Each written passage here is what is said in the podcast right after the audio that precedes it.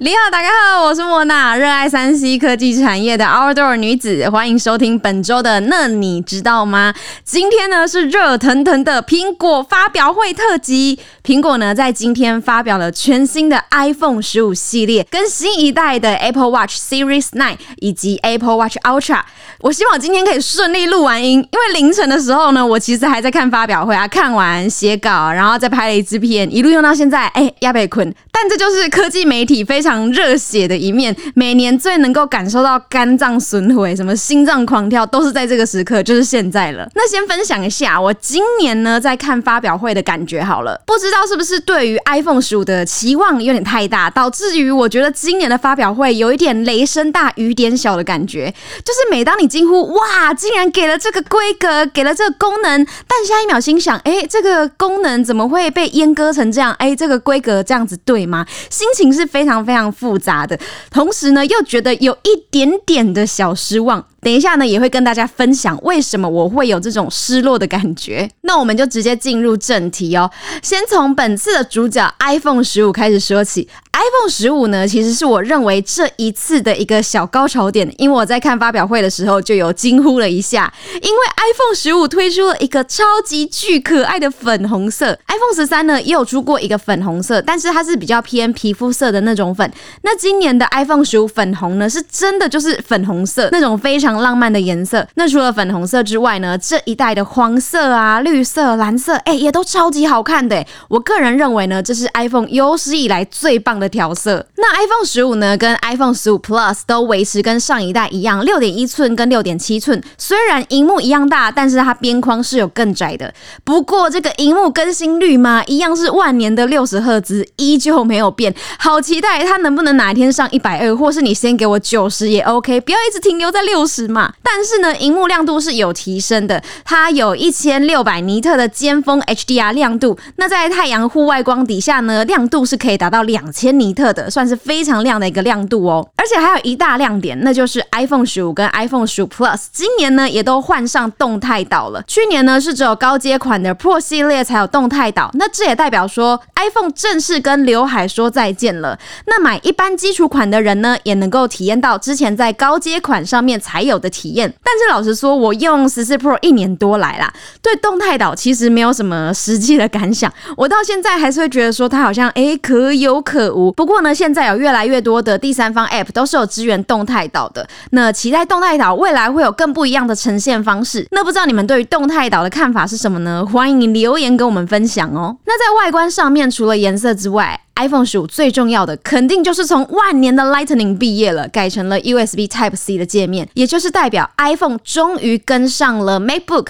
iPad 还有 AirPods Pro 2，出门呢你就不用再多带一条线了，只要带一条 Type C 的线就可以充你所有的装备。但是哦，iPhone 十五跟 iPhone 十五 Plus 的 Type C 规格都是 USB 二点零，传输的速度呢跟先前的 Lightning 传输速度一样，最高呢是可以达到四百八十 Mbps。那这点也是让我最不理解的啦，因为 iPhone 十五 Pro 跟十五 Pro Max 的 Type C 呢是 USB 三点零，那老实说就是正常的速度啦。那之前大家也都有可能在猜说，高阶款这一次有没有可能会使用 Thunderbolt 呢？那这一次刚好哎、也就没有，那没有也就算了，USB 三点零也很 OK，但是为什么不全系列一起换成三点零呢？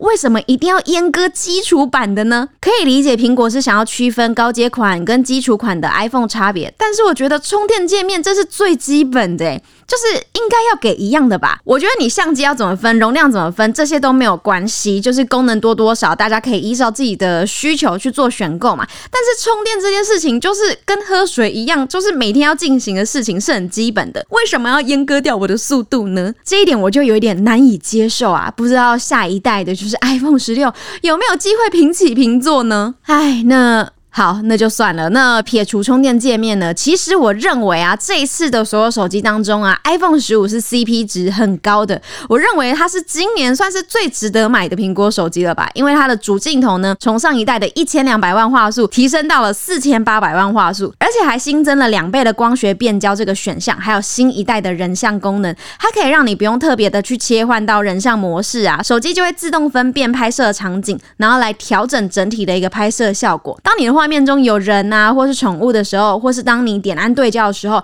，iPhone 呢就会自动的去捕捉景深的资讯。那再来呢，就是价格。我想价格今年是非常多人难以接受的一年呐、就是以 iPhone 十五的价格来说，跟去年相比呢，还是有偷偷涨两千啦。虽然以美国的定价来说呢是没有改变的，但是以台湾换算汇率下来是贵蛮多的哦。像是一百二十八 GB 呢，售价是两万九千九百元，那两百五十六 GB 是三万三千四百元，五百一十二 GB 呢是四万零四百元。那 iPhone 十五 Plus 的一二八 GB 呢是三二九零零元，二五六 GB 是三六四零零元，五一二 GB 呢是四三四零零元。那我自己呢，原本是锁定要买十五 Pro Max，但是看完发表会的价格，我整个下不了手哎。虽然说这一次的十五 Pro 跟十五 Pro Max 材质呢都是换上了一个高级的钛金属，那发表会其实还有提到说这一次采用了五级的钛金属材质，取代原本的医疗级不锈钢。那它具备更好的耐用度，重量呢也变得更轻，而且这个五级钛金属它是比纯钛还要厉害的，它曾经被应用在火星的探测器上面。那也因为这个材质啊，让这一次的 iPhone 15 Pro 跟 Pro Max 成为史上最轻的 Pro 机型，跟上一代相比呢，是有轻二十克哦。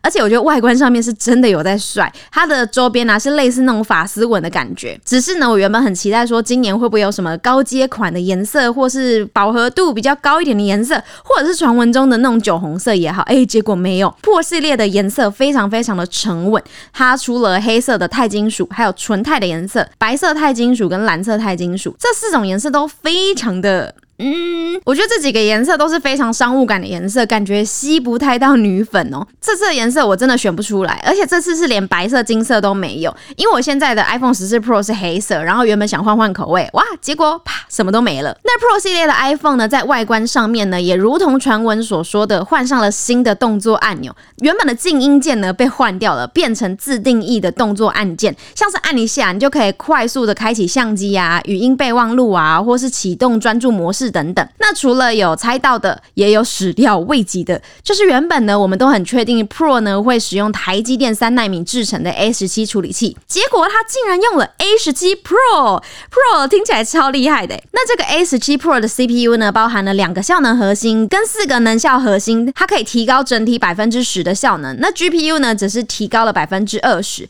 重点呢，是它这次加入了一个叫做 AV One 的解码器，也就是说呢，它可以带来更有效率、品质更好的串。串流服务影片的体验，可以跑游戏大作，我觉得可以跑游戏大作也是今年蛮大的一个亮点啊。比如说《死亡搁浅》、《刺客教条》、《恶灵古堡四》、《恶灵古堡八》这些游戏呢，未来都会在 Pro 系列上面推出，而且还支援光线追踪哦。这种是很常用在电竞荧幕啊，还有电竞笔电的一个技术，我觉得是很猛的突破啦。而且这也代表说，以后的家用主机游戏啊，可以实现手机哎家用主机平台跨平台使用的可能性。那在相机的部分呢，其实在 Pro 系列呢，也是有一个蛮不错的升级。如果是以苹果来说啦，那 iPhone 15 Pro 维持的三倍光学变焦，iPhone 15 Pro Max 则是独享了变焦的升级。它塞入了一个一百二十 mm 的长焦镜头，而且还具备五倍的光学变焦哦。苹果说这是他们利用了四重的反射镜带来更好的一个焦距，有点像是限定款的潜望式镜头。因为今年大家都在猜今年的15 Pro 系列会有潜望式嘛，那他们这次没有明讲说到底是不是，所以大家都说它是类限定款的潜望式镜头，效果呢可能会跟潜望式镜头一样，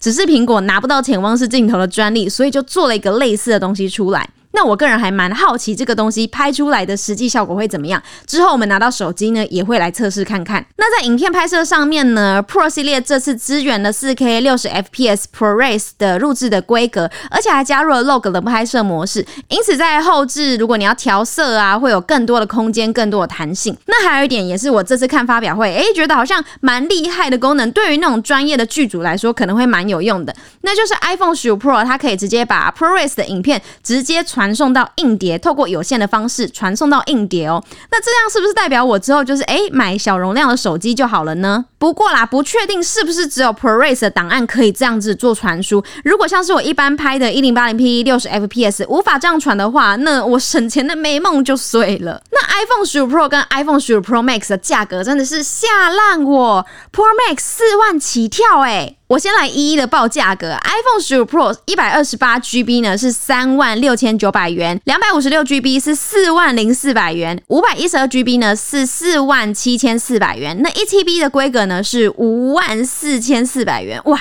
破五万，那 iPhone Pro Max 更不用说了，它今年呢是没有一百二十八 GB 的版本，它是两百五十六 GB 起跳。那两百五十六 GB 呢是四万四千九百元，五百一十二 GB 是五万一千九百元，一 TB 的规格呢是五万八千九百元，瞬间成为了史上最贵的 iPhone。而且呢，iPhone 十五 Pro Max 也是有史以来涨价最高的，它涨了两千五百元呢，真的是有点太恐怖了。那 iPhone 十五呢，跟 iPhone 十五 Plus、iPhone 十五 Pro 还有 iPhone iPhone 15 Pro Max 将在台湾的时间九月十五号晚上八点开放预购，并在九月二十二号正式发售。你们决定好要买哪一只 iPhone 了吗？欢迎在留言区跟我们分享。那除了 iPhone 之外啊，这次发表会还推出了第九代的 Apple Watch，还有第二代的 Apple Watch Ultra，算是第二个小亮点啦。尤其是粉红色的 Apple Watch Series 9出现的时候，今年真的好特别哦，真的很好奇苹果到底是怎么选上这个粉红色的。那 Apple Watch Series 9呢，跟 Apple Watch Ultra 2主要的升级呢，是在效能的提升。他们采用了全新的 S9 SiP 的晶片，配合四核心的神经元的引擎。那这个新的神经元引擎呢，就可以让 Apple Watch 在不需要连接网络的情况下，就可以使用 Siri。也就是说，就算你的手表今天没有跟你的 iPhone 做连接，它一样可以使用 Siri。而且现在呢，Siri 也跟健康 App 结合，就是你现在呼喊 Siri 的时候，就可以直接看一下自己的即时健康数据。比如说每天早上我就可以。Hey Siri，请报出我今天的心率，还有目前的身体数据，就可以了解一下自己今天一整天的身体数据状况会是如何。那这一次的发表会呢，也有花一点篇幅在介绍 Double Tap 这个功能。这功能呢，原本是苹果替身障人士所推出来的，就是捏两下这个功能。那这一次呢，算是全新的进化了，变成新的两根手指互点两下的手势，就是你食指、拇指快速的点两下，啊就可以接听电话，或是关闭计时器、关闭闹钟。播放音乐等等，就是等于说我手在忙的时候，可以真正做到解放双手。因为一般来说，我们如果要去让 Apple Watch 执行动作的话，还是需要用另外一只手去点按那一只戴手表的手。但是现在我只需要两根手指头，不需要接触到荧幕，就可以快速的用单手操作。我觉得这点真的超级超级方便的。